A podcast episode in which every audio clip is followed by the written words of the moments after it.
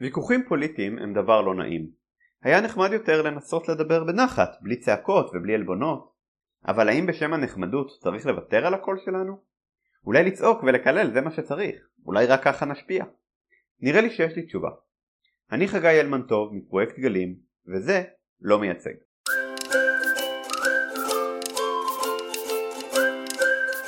הוויכוחים הפוליטיים לא מנותקים מהחוויה האנושית שלנו.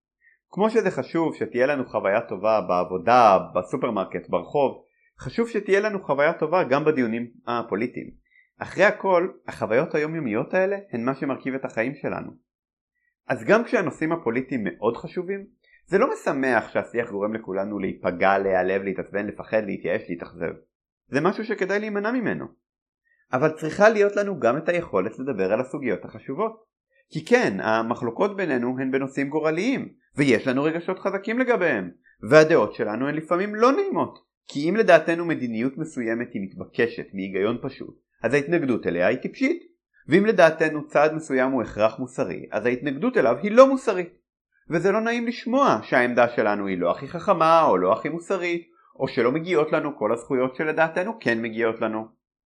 אבל בשיח פוליטי אמיתי ואותנטי, לפעמים נשמע דברים פוגעים, ולפעמים גם נגיד דברים פוגעים. אי אפשר להתחמק מזה. אבל זאת לא בעיה גדולה כמו שהיא נשמעת. כי רוב הפעמים שיוצא לנו לחוות שיח פוליטי לא נעים, זה לא בגלל שהדעות עצמן מאתגרות. זה פשוט כי מה שנהוג אצלנו הוא שיח אלים, שיח שבו המטרה היא לפגוע. לכולנו יוצא לחוות את זה, ולכולנו גם יוצא לפעמים לקחת בזה חלק. אבל דמיינו כמה יהיה לכולנו קל יותר אם לא ננסה לפגוע. אנחנו עדיין ניפגע מדי פעם כי נאלץ לשמוע דברים כואבים ואנחנו גם עדיין נפגע מדי פעם כי יהיה לנו משהו לומר שיהיה קשה לשמוע. אבל זה יקרה הרבה פחות. את רוב הנזק הרגשי של הוויכוחים הפוליטיים נצליח למנוע אם פשוט נפסיק לגרום לו בכוונה. זה גם יגרום לדיונים להיות רציניים יותר, מפרים יותר, אינטליגנטיים יותר. אבל זה דורש מאיתנו לשים לב טוב טוב מתי מתעורר בנו הרצון לפגוע. ועוד דבר. צריך להיגמל מהתפיסה שלפיה כל אמירה שפוגעת היא לא ראויה. בייחוד כשהתפיסה הזאת מובילה לדה-לגיטימציה ולהשתקה של כל מי שבמחלוקת איתנו. כי זה לא יפה להגיד עלינו דברים רעים. זה חייב להיות לגיטימי להגיד דברים שקשה לנו לשמוע. כי יש לנו צורך להיחשף גם לנקודות מבט שמאתגרות אותנו.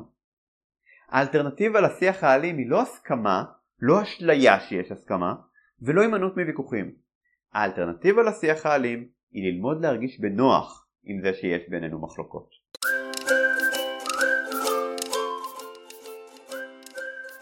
בלא מייצג אפשר לצפות ביוטיוב או להאזין לנו בכל פלטפורמות הפודקאסטים. תעשו מנוי שלא תפספסו אף פרק.